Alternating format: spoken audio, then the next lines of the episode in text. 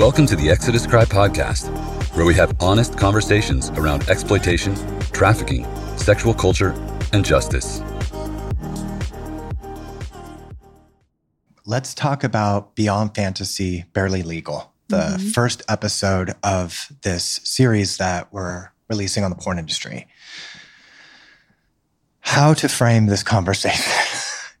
it's um, it deals with the subject of children or the fantasy of sex with a child mm-hmm. is kind of the idea of barely legal pornography. So just hard pause there for a moment. It's such a weighty subject from that standpoint of um, dealing with something that's just deeply, deeply grievous and um, tragic and heartbreaking and awful and disturbing, and um, and yet so prominent in mm-hmm. the the world of pornography. And so there's a massive demographic, massive um, population of people who are seeking out this type of porn. Barely legal pornography as a genre is a genre that casts 18, 19 year olds um, into the role of dressing up and pretending like they're a prepubescent child. Predominantly, that's what barely legal pornography is. And so they have them playing the role of a babysitter or uh, a child with teddy bear, uh, pigtails, lollipop, and and then you know, and then any school number girls, schoolgirls, school and then any number of scenarios unfold from there. So it could be a stepdaughter, it could be a schoolgirl, it could be on and on. So as we began investigating the porn industry, this was one of the genres that really stood out to us as having a clear kind of, there was a clear ethical concern with this genre of pornography. And so that was something that we really wanted to um, uncover and and we wanted to give the porn industry an opportunity to answer for themselves with regards to the creation and promotion of this content, of this genre. I mean, just even the name of the genre is so jarring. Some of our listeners may have never even heard the term barely legal before this podcast or before our film, but I think it it really speaks into the heart intent of like barely legal. We're going to be pushing the boundaries as far as we can. So a day over once a girl or boy is over the age of 18 by even a day, yes, we got them. They're they're legal, but trying to present 18 year olds as young as possible, pushing the boundary as far back. And there's some scenes in the film where you ask, like, well, how how young are you trying to to make them look? And it it it's really the answer is as young as possible. Like, there's no limit. Um, and when I think of teddy bears, lollipops, pigtails, a playground, I'm thinking kids under the age of six. Like, this is very disturbing. Um, and a lot of people are like, well, if it's only a fantasy, what's the harm in it? If it's legal, and this film, I think, really gets to the heart of that question of um, is it a harmless fantasy? If not, what are the harms? Um, and really delving deeper into the the dark aspects of um, of this entire genre that is normalizing and fetishizing and sexualizing underage girls. This genre of pornography raises concerns on both sides of the issue. So, the impact on the performers, the human rights side of this, uh, there's a, a concern about, you know, what impact does that have on somebody who is being asked to reenact a molestation scenario with what would be like their pseudo stepdad in the scene, you know, or playing the role of their stepdad in the scene. And what some of the performers told us is that this this particular genre was deeply troubling to them because they had experienced uh, sexual abuse or molestation growing up. And so it was, in a way, having to relive that but in this kind of eroticized cont- context where they're supposed to be enjoying it. And so there's the concern on that side, but there's the concern on the side of the consumer as well. And the concern there would be you are creating and promoting a fantasy of sex with, for all intensive purposes, what appears to be a child. There are mm-hmm, even mm-hmm. archival examples that we use in the film of girls saying, I'm 12 years old, or an interaction with one pornographer where I said, So, uh, 12? You know, and when trying to like decipher the, t- the age that he's going for, I said, like 12. And he's like, Yeah, no problem. Let me grab a drink. And then, like, just totally casual. So, there's the concern on that side of it, the impact on consumers. If you are promoting a fantasy of sex with a child, that is a criminal mm-hmm. fantasy. Mm-hmm. And and then what's the real world impact of of that? And so one of my questions to Nina Hartley was, you know, there are so many people out there who have experienced sexual abuse. It's not a fun game, it's not a fetish. It actually destroys so many people's lives. So, and her answer was basically, well, this is a capitalistic venture. If there's people that want it, we're going to create it. And, um, and so there is the question of what comes first, the chicken or the egg in this, you know? Mm-hmm. But I just think that there's an inherent danger in putting this kind of content out there the porn industry wants to stand behind this, you know, veneer of um, dignity by saying, "Well, it's legal." That's that's kind of their their their ethical line. Is it if it's legal, then they kind of like stand behind that, mm-hmm. and and won't really take any accountability for introducing content into the world that may very well be influencing people into these deviant appetites. Yeah. Well, I mean, I think of when pedophiles or child abusers are caught, there's almost always um, content found on their computers of um, child pornography, um, you know, underage uh, image based sexual abuse.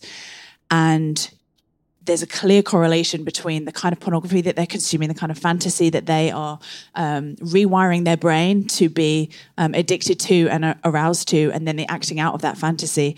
And in our one of our previous films, Raised on Porn, you interviewed a man who was arrested and went to jail, went to prison for several years um, for. Um, it was either distributing images of child breaking pornography, some kind of obscenity laws, I think but yeah, there was. Yeah, but he he said, "I'm not a pedophile. I didn't start with watching these images with um, underage children. It was um, adult pornography, and the nature of how the con- porn consumer's mind works is uh, different. The novelty effect of pornography. So looking for something, and if if someone is exposed to porn first when they're a kid, seven, eight, nine years old, ten years on, the kind of pornography that they are seeking and searching for is more dangerous, edgy. It it goes in dark and deviant directions, and so um,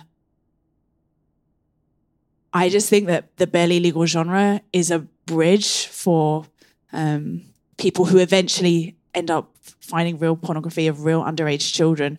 But what it's doing in the meantime is rewiring their brains to be sexually attracted and aroused by the sexual image of a child. Um, and it's not just a child, it's a child being abused by an adult. In these scenarios, it's always the stepfather, the stepmother, the baby, the, the, the father or, or parent in the house with the babysitter or with a child, like very, very overt, obvious um, examples of criminal activity. And we've heard from um, multiple people that in their grooming process, this type and genre of pornography was used to show them, look, this is normal. Here's examples of other adults. Um, you know, it's it's okay for like um, a, a, a stepdad to touch a little girl in this way. And they've told us we had like over 300 people a couple of years ago um, if you remember sharing accounts with us of um, the impact of first consuming porn underage, and many of them said it was used as part of my own sexual abuse grooming process by an adult. So that is another troubling aspect of this whole genre to me. Absolutely. And if you pull back from pornography and just look across the landscape of our world in general, there's we live in a world where so many people are either have been sexually abused or their lives have been affected by somebody who's been sexually abused. I think we all yeah. have somebody in our own sphere, either personally or somebody around us who has been affected by this. So the sexual abuse of children is epidemic level proportions in our world. We still live in a world where child sexual abuse is a it's an epidemic. It is it is uh, a massive issue that is affecting so many people's lives.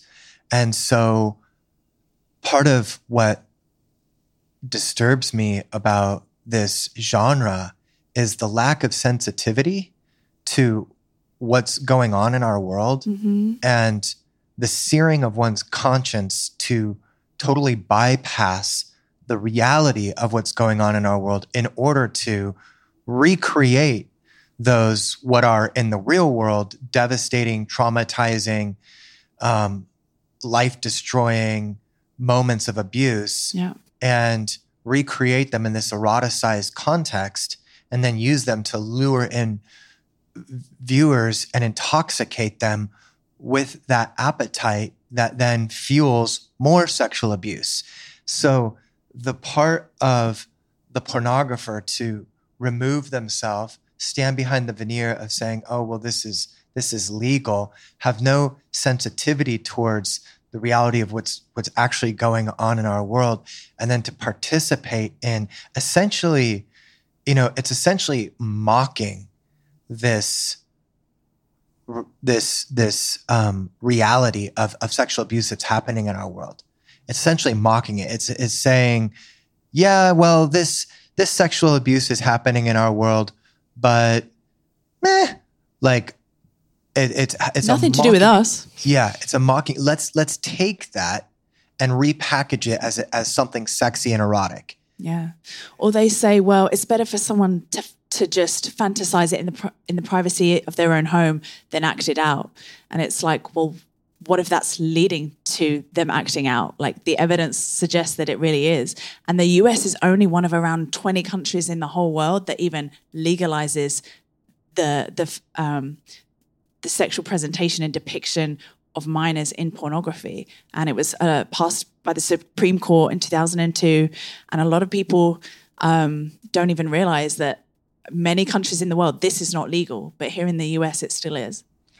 I want to just read a tweet from Pornhub. These people really dug their own grave over at Pornhub. Understatement. yeah. I, I want to read this tweet because I think it gets at the the point of the mocking. Mm. Here's one tweet from them Pornhub advice don't film yourself having sex if you can't hun- handle it getting leaked. Duh. That's one of their tweets. So there's somebody who has maybe recorded themselves in some kind of like sexual scenario in their own personal life. And then somehow that got leaked. Maybe they were hacked. Maybe a, a malevolent uh, boyfriend or girlfriend released that without their permission. And their position is like, I mean, it's just mocking the idea of that happening. Yeah. And then here's another tweet. Um, somebody tweets out, We live in a generation where kids are going to be seeing their mommy getting double penetrated on Pornhub. And Pornhub retweets it as their tweet of the day.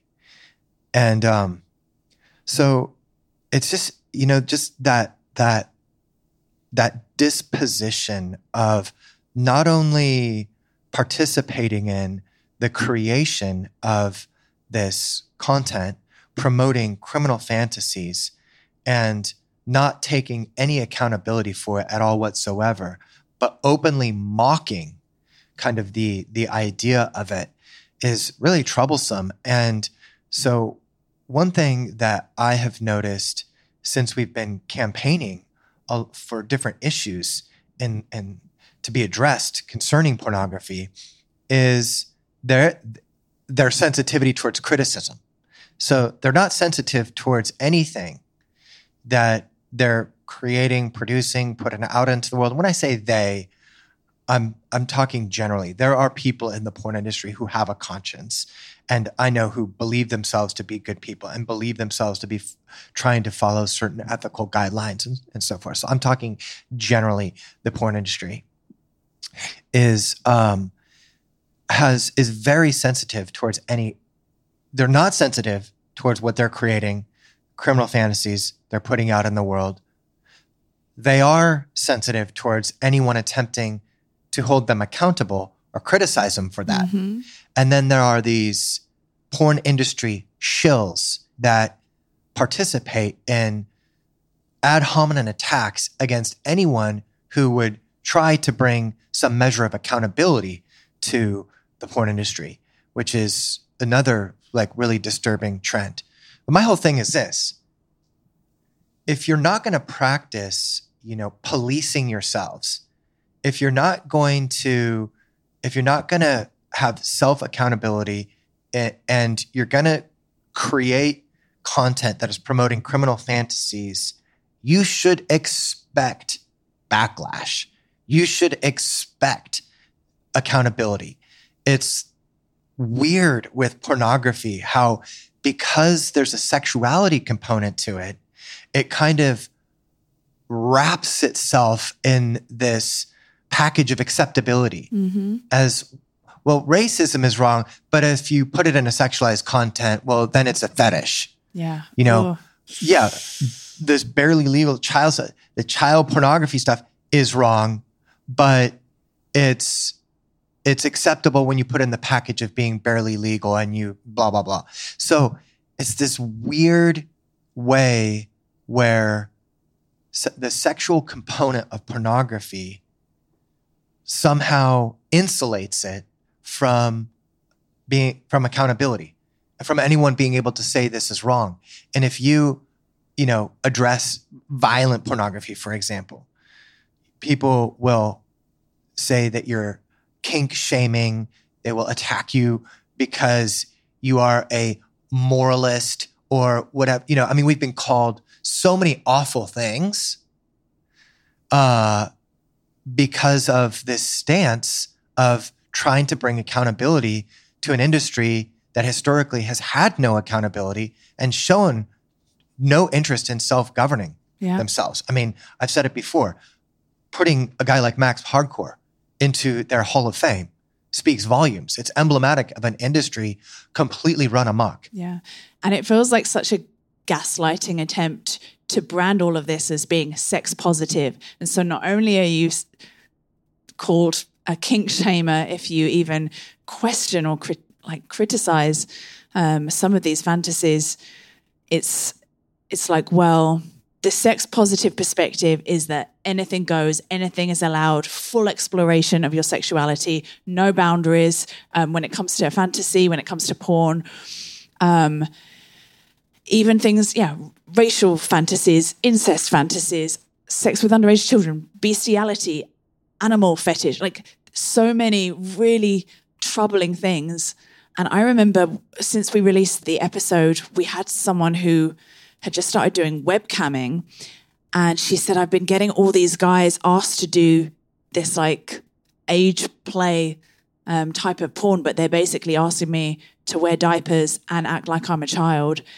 And she's like, I, I thought that was really weird. And then I saw your your film and realized that's where that fantasy comes from. But she was like so disgusted and horrified, like, why do they want me to like, you know? And and you used you pulled clips from Max Hardcore's films where he gets the girls to turn to the camera and say, I'm being molested, daddy. What do you think of me now? Like really troubling things.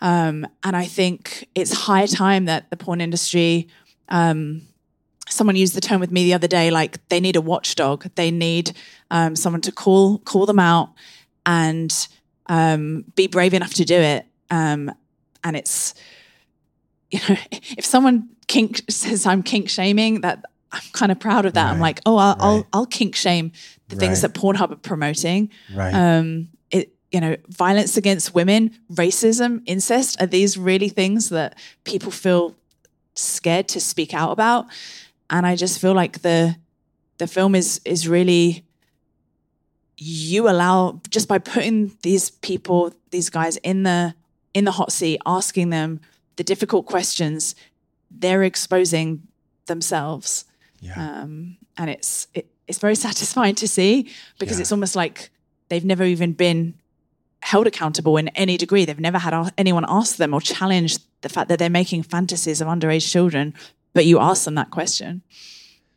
the phrase that you cited is so uh it, it's just so i don't even know the right word to dis, to describe what i'm feeling about that the the phrase being how this one pornographer instructs the female performers at the end of the scene to look into the camera and say hi mommy hi daddy what do you think of your little princess now so this is somebody who has been lured, seduced, recruited into performing in participating in some scene where in their they have been pushed, broken, violated. All of these things have occurred to them uh, in the context of this scene. And then and then the the manipulative, coercive uh, direction of the pornographer for them to say that to the camera is is just so troubling and so disturbing. And um, and I, I remember, you know, there's another line where Max says he he's kind of chuckling about it, and and then he says, "I'm sorry, if your daughter is a whore." And then he goes on and and Yeah, but so uncomfortable to watch. what's interesting about it is that he's he's addressing dads in a very direct way. Mm. He's breaking that fourth wall and he's addressing dads. You know, for the girl, what do you think of your little princess now? And then in the context of the interview, I'm sorry, if your daughter is a whore, and then da da da da da da. And I think the my hope through a documentary like this is that it would awaken the sleeping dragon of engaged, protective fathers out there whose own you know sexual integrity is compromised by their consumption of this material and of this content and that they would be provoked to shut it down. Hmm yeah, I, I think just this particular genre just hits me deep. I have a daughter, and uh, and it's just such a clear attempt to destroy the innocence of children um, for the sexual gratification of people masturbating at home. It's a horrible scenario. Robert Jensen said pornography is what the end of the world looks like a world without empathy. Mm, wow. Wow. Well, it it's it's so troubling to us. Like that really emerged as one whole aspect that we wanted to focus a whole episode on um, because of how disturbing it was, and um, that that scene when when Max is in the closet showing the little um, the little clothes, and I know you've shared in the past that you went home and your own daughter to young child had the exact same shoes that Max was showing these little sparkly um, shoes, and it's it's very clear that they are trying to um, pornify exactly like you said, destroy innocent, desecrate in- innocence, capture that on on camera, and present that as um, a fantasy, and it's it's heartbreaking, it's devastating, and alongside releasing this this film, we really f- we know that people are going to watch it and feel like angry, feel, you know, devastated, like rage.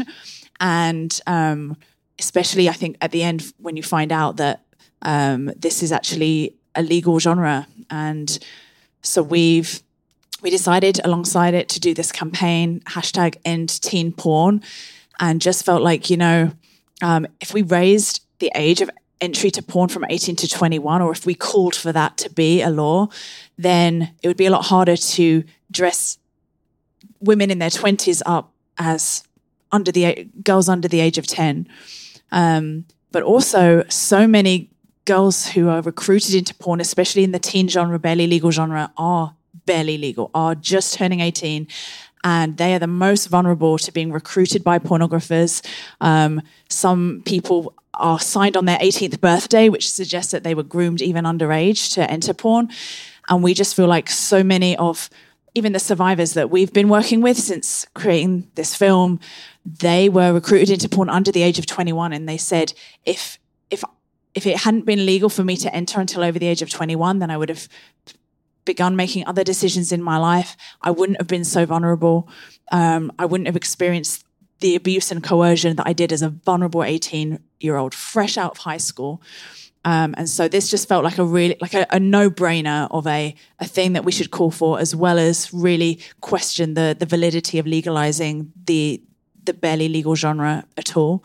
Um, and yeah, so end teen porn is is a hashtag is a campaign we have a petition um, that thousands of you have already signed but um, if you want to find out more information and, and, and, join the fight and the campaign to raise the accountability in this area um, endteenporn.com or beyondfantasy.com where the, their films are um, are. So just wanted to give that that plug yeah. for the campaign because I just really think yeah. that gives so much more information and really showcases some of the activism that we're wanting to bring even as a result of the film. Here's the thing is when we talk about a subject like this when we talk about the, what barely legal pornography is the creation and the promotion the widespread distribution and mass marketing of the fantasy of the abuse of prepubescent children is objectively upsetting it's infuriating. It's tragic. It's wrong. It's disturbing. It's evil. Yeah. And I think about people like Max Hardcore who mock this, the idea of this. They they mock that that he has performers saying into camera um, to address their parents, "Hi, mommy. Hi, daddy. What do you think of your little princess?" Now, in the context of just you know, to use his language, destroying them on camera sexually um, is so is objectively wrong. I think of people like Larry Flynt who uh, started the Hustler Barely Legal mm-hmm. series. That was one of the first ways that this genre became mainstreamed into pornography. And I think about individuals like that who are really pioneering and this this genre of pornography and I get I get so angry. I get stirred with anger for them. And uh, but here's the thing. I remember my therapist Harvey Schwartz introduced me to the concept of a facilitating culture. Um, and this idea that, well, we're we might feel upset. People watching this might feel upset about this genre or at these people like Larry Flynt or Max Hardcore.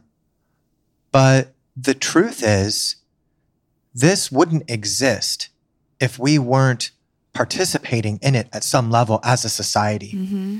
So I think it's just this campaign, End Teen Porn, is a call to action and an on ramp for society to decide we want something different, to actually mobilize together to use our voices and our action and our pocketbooks and, you know, the, the things that we consume online to, to use our own personal autonomy to express our disgust and our distaste for this genre and our zero tolerance for it. It's not gonna. I, I'm I'm stirred with anger.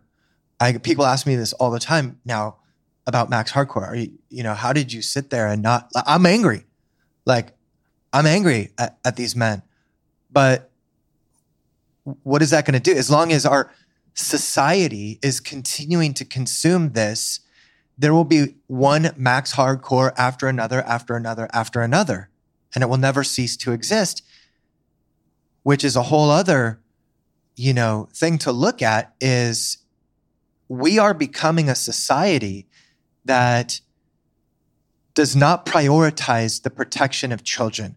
We are becoming a society that has abandoned our sisters and our daughters to a predatory, abusive, sadistic industry to have their lives destroyed. And what does that say? I mean, it's it's you can't just say, well, this is going to lead to the downfall of our society, which it most certainly will. It's not only going to lead to the downfall of our society. Again, that is a society that removes protections for children, that does not protect children, that abandons our, our sisters, our daughters, our children yeah. to a system of exploitation. It's not only an indication of the downfall of our society, it is an evidence of a society that has already fallen. Mm-hmm. So there is a question for us now. What are we going to do at this moment? What are we going to do as a people, as a society, as a generation, what are we going to do about this at this moment? Be angry at Max Hardcore? And then the one that comes after him? Like, we have to turn that anger into action. Mm-hmm. People need to yeah. sign the petition. They need to share this content. They need to, you know, s- stop burying their head in the sand. They need to become awakened and activated. Yeah. I love what uh, the National Geographic photographer Louis, I can't pronounce his last name, says you're either an activist or an inactivist. It's just time. Like we're 30 years into this experiment of internet pornography. It's just time. And uh, I know, you know, you and I are preaching into the choir here, but I just hope that there are that this gets out to enough people that we could start to see a movement begin to take shape that will shake the foundations of the porn industry and completely abolish the entire genre of teen pornography. Raise the age of consent for ent- entry into porn from 18 to 21 years old. For crying out loud, eradicate this abusive, exploitative, criminal fantasy once and for all and end teen porn. Preach.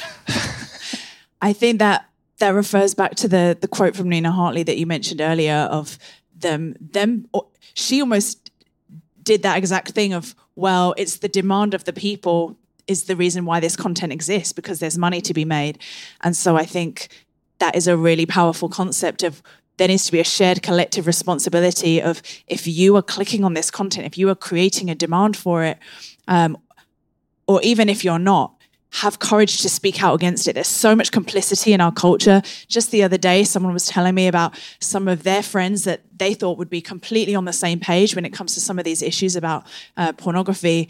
And they were so shocked that a lot of their male friends were like, um, you know, well, if they're adults, you know, they shouldn't be, you know, we shouldn't be like putting so any moral or legal boundaries on any of this.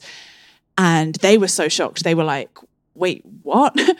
Yeah. And I just think that um, if you're not pushing back against um, some of these agendas, the agenda to oppress and exploit people, um, because there's money to be made in the exploitation of people. And so we have to be active in fighting back against it and being bold in speaking out. Like I, um, growing up in England, I feel like I, I, never really heard the term pornography really talked about. It was just something that was not even talked about at all. Um, and in in recent years, I feel like this topic has been come to the surface more than I've ever heard before. I like to think that we and the Traffickinghub movement has something to do with it of suddenly putting a spotlight of accountability onto the porn industry and making it permissible to critique it when it comes to light that like underage non-consensual criminal content is on there.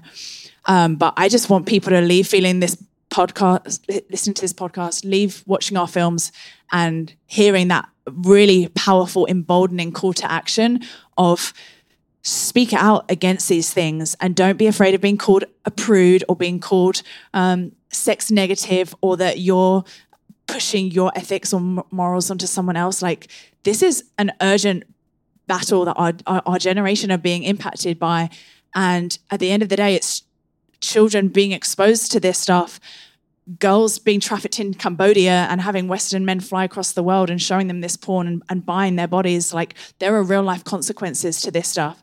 Um, and there are, there's lots of things on the planet that people are angry about right now.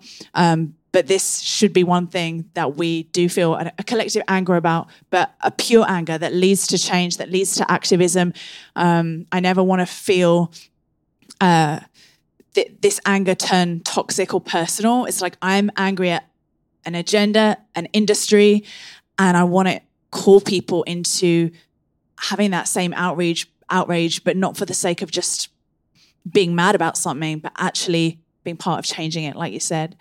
Um, yeah, yeah. There's, so the three points of concern again are the impact on the performers that are expected to make this content. They're expected to pl- play up the role of being a 10, 11, 12 year old girl who's being molested by her dad. So there's the impact of that on the performer. Mm-hmm. There's the impact on the person at home who's watching this and on the how it's influencing their own sexual appetites. And then there's the real world impact when people act on those fantasies that they've been cultivating for years in secret and actually begin to start abusing children in the real world. Yeah. So it's not this isolated thing. It, it is so naive and delusional to imagine that, oh, we're just going to create this highly potent graphic content with a narrative about children being in this scenario and feed it to people from a young age to consume and consume and consume, and then it's just going to stay there and never bleed out into the real world. Mm-hmm. That is a yeah. naive and delusional fantasy in and of itself. So there's the impact of the real world on actual children that are then the victims right. of rabid porn consumers. And so it's not that every person who consumes is going to do that, but enough do that it's it's alarming. So I just feel like even this conversation is sounding an alarm. And it's it's both personal but also just a deep empathetic concern for our world. Like I remember when I was interviewing Harvey Schwartz and I had my whole list of questions for him. It was a 6-hour interview. It was the longest interview we've ever done. And we launched into it and I was peppering him with questions and uh, and he's just so well spoken on so many things. And I remember maybe 20 minutes into the interview, he just kind of stopped and he just said, um, he just caught himself. I remember, and he was because I had him talking about these things, and he just had this moment of pause where he was like, you know, I'm talking about these things, but I've lived this with these survivors of satanic ritual abuse, human trafficking, all these people that he's provided counseling and therapy to as a specialist over the years. Mm-hmm. And he, I remember he was like, it's very real to me. And it was a moment to, I, I mean, I felt slightly rebuked because uh, I was just wanting to get the information out. And he had to pull us back to being present to the reality of what he was actually talking about are real people. And I've, you know, told this story often, but I'll tell it again because it's it's relevant to the topic that we're currently discussing. The time that we had gone to Cambodia we had done outreach with these kids. As we're doing this outreach, kids, six years old, 10 years old, we're teaching them songs. They're, you know, we're, we're, and this pimp pulls up and he's angry because he needs to get one of these kids out to take to a customer who had just come into town. I could not even wrap my mind around it. After we get back, I reach out to our host there, Don, and I said, We're going to open up an awareness center to help people connect with the reality of modern day slavery. Do you have anything that you can send us? Uh, and he, he's so uh, he he gets back to me, and he says, you know, we raided this brothel, and uh, we had to recover the pajamas of a girl as evidence because they're still stained with the blood from her abuse on the crotch. They were stained with blood he ends up sending those to me in the mail some weeks later. And I get those in the mail. I open it. I don't know what it is. I open this package. There are these pajamas, small Oriental style pajamas of a seven year old girl that have a blood stain on the crotch. And all my mind could think is the faces of those girls that we were doing this outreach to and it was so real to me in that moment that these, we're not just talking about an issue, we're not just talking about statistics, we're talking about a reality that is affecting little children in our world every single day. And I know that for me, like, I just got to this point where I just had this thought of like, I just don't want to share this planet with these sociopaths whose lives are hellbent on destroying the lives of children. And it brought me to a really dark space, just in my own like life and journey and headspace. And I remember just the struggle of that season just grappling with what's the point? Like, if we as a society don't protect our children, like, what's the point? And I remember um, I walked into a prayer room in this in that season, and this black lady comes up to me, this older black woman with gray hair, and she just puts her hand on my shoulder. She looks right at me. She said, You're George Bailey from the movie It's a Wonderful Life. She goes, You've been thinking about taking your life. She goes, But God wants you to know you're a gift. And I just remember that lady's words were like a light piercing my darkness in that season. And I said, I said, wow, lady, you're a, I, I said, you're a prophet. And she goes, I know she's like, she's like, I know I'm a prophet. And she goes, yeah, I'm a prophet of God. and um, those were the exact words that I, I personally needed to hear in that moment. Just to help me through that wrestle. Because on one hand, there is that place of like when you look out across the landscape of our world and you see the systematic destruction of innocence, the systematic violation and exploitation sexually of children, you think, what, what could possibly be worse than this? And yeah, like, what is the point? So I know in my own personal journey, just that perspective of like my life is a gift to this world. Like I am going to fight to be a person that can help make a difference. Yeah. I think that that's the invitation for us right now at this moment. Like if people don't hear the alarm going off at this, I'm just like, what is it going to take? Like, and so many people that are like, well, I don't know if I can watch that just this self righteous kind of attitude about like there's a war going on in our planet yeah. against it, intending to destroy innocence and goodness and beauty and children. Like, it's just time for We us have to, put away. Yeah.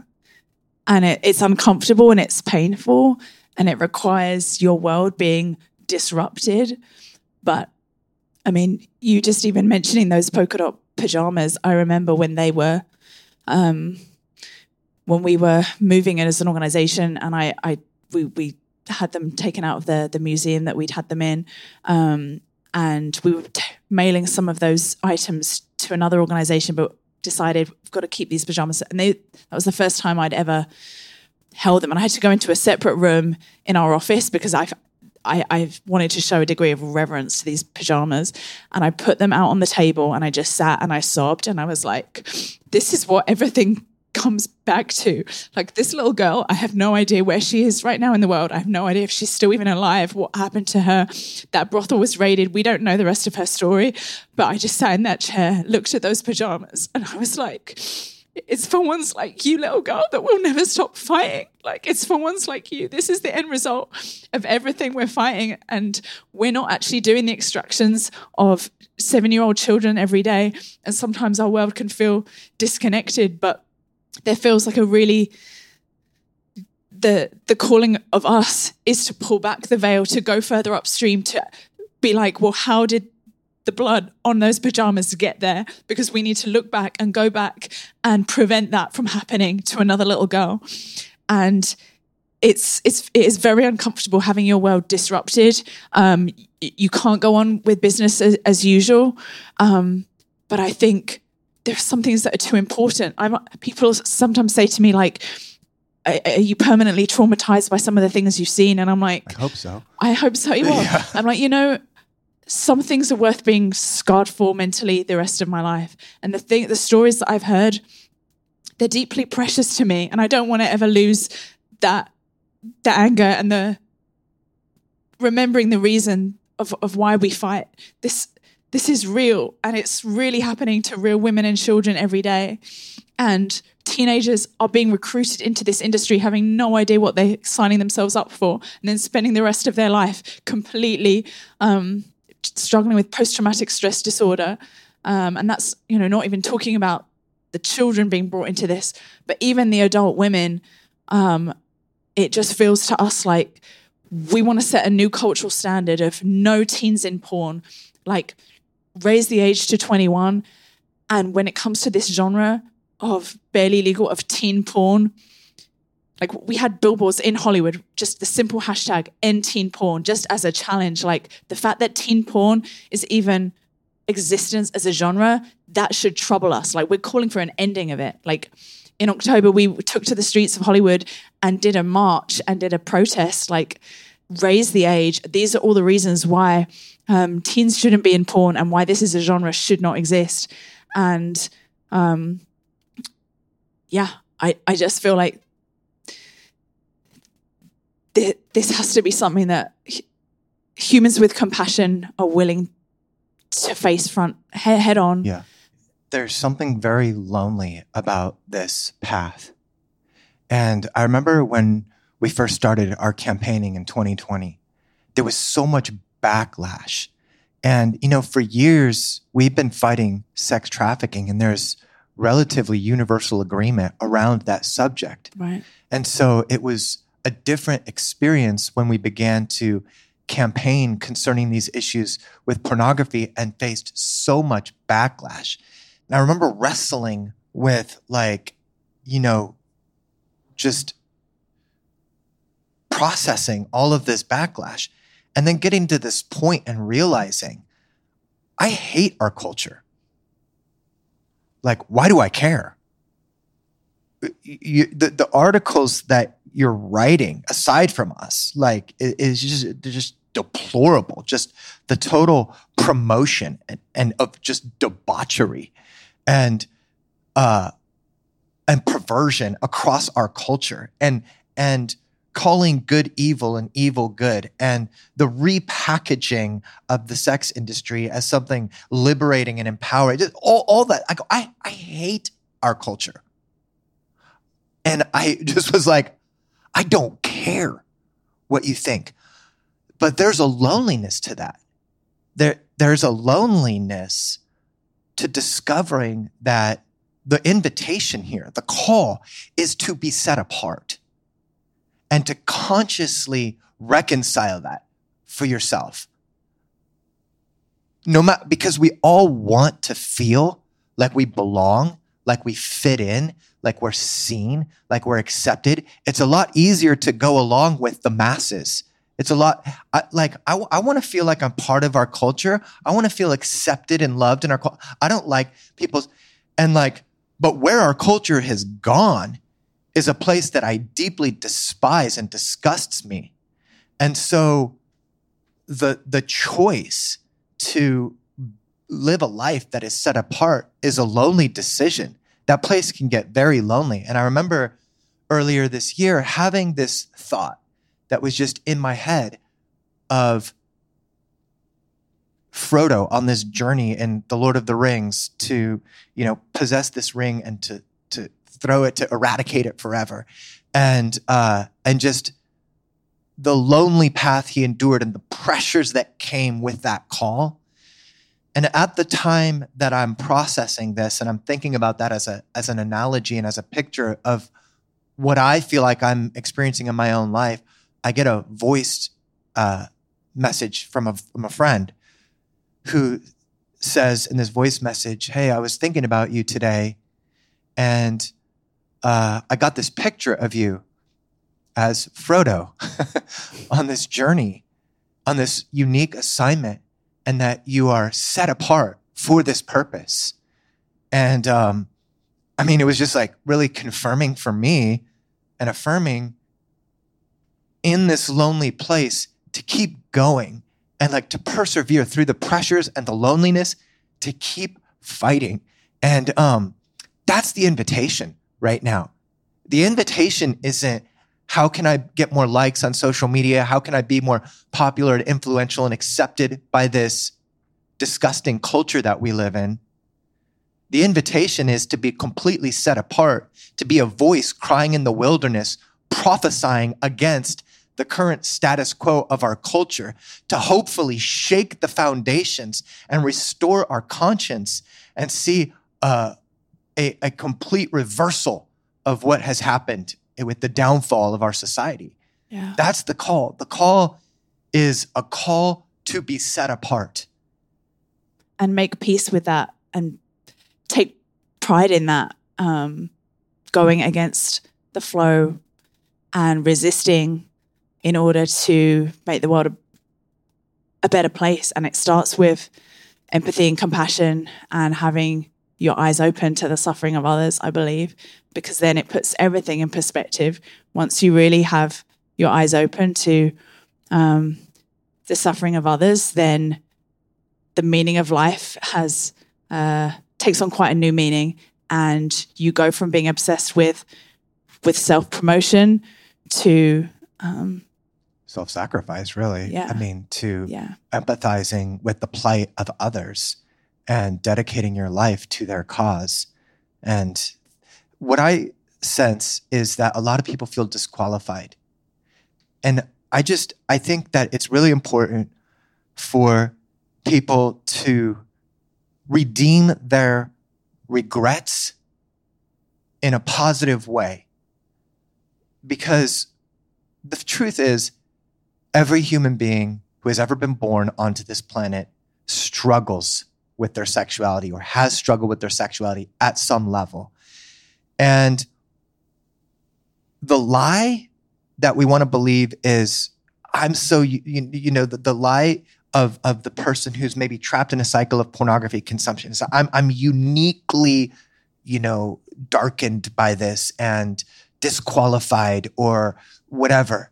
And I think that it's really important for people to redeem their regrets, to take an inventory for their lives and say, I'm not where I'm going to be, where I want to be, but that's not the end of my story.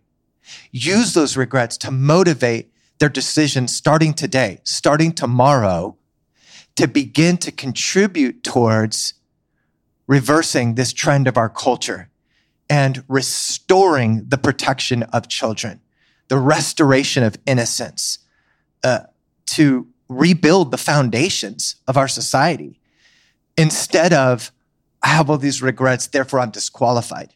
No, I have all these regrets.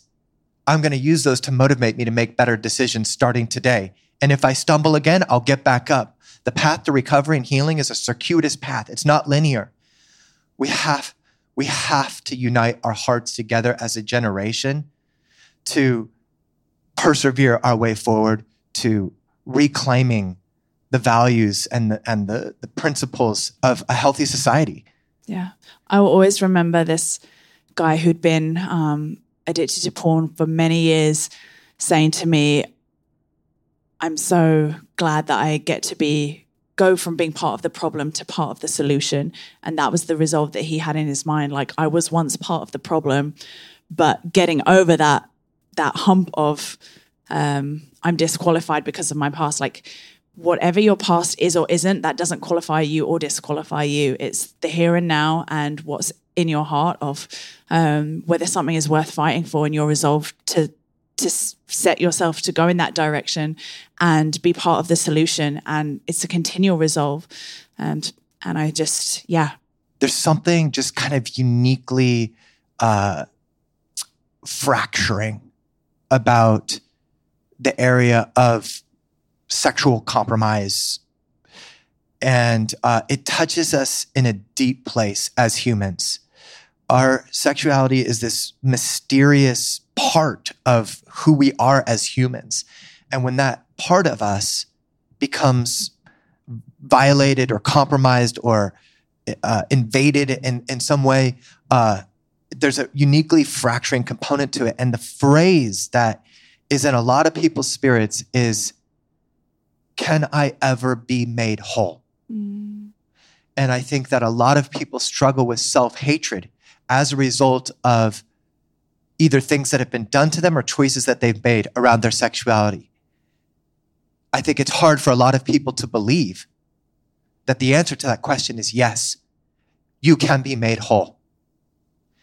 And, uh, but that's the invitation. That's the invitation. That's the truth. That's the promise. The invitation is yes, come back to a place of sexual wholeness and begin to make life choices that can help uh, turn the tide on this. So, the End Teen Porn campaign for us is kind of our external vehicle to walk out this focus and this emphasis on this subject of barely legal pornography, teen porn. Again, that is really the promotion of the criminal fantasy of sex with a child. We want to put an end to it. Mm-hmm. Well, I think that's a powerful note to end on that note of hope and wholeness and the invitation to activism. And so, um, yeah, end teen porn or beyondfantasy.com um, is where the petition is found and an open letter from 21 survivors, many of whom were in porn under the age of 21 and talk about the the impact that it had on on their lives and exactly they lay out in some really strong arguments why this needs to happen um, and I I really do feel encouraged from the last three years seeing everything that's happened with Pornhub, the discourse in our culture beginning to shift. And it's like, while a lot of very horrific and dark things have come into light, there's also, I, am seeing more activists um, stand up against this than I ever have before as well. And so um, it, it, it can be a lonely path, but there's also a lot of people out there who really do share this perspective. And so we just want to thank you for being part of of of this fight, this movement, and um, really encourage you to get more involved, even than you have been already. And um, but yeah, powerful conversation, Great. Benji. Yeah. You can check out all our podcast episodes, articles, and films at exoduscry.com and join the daily conversation by following Exodus Cry on all major social platforms.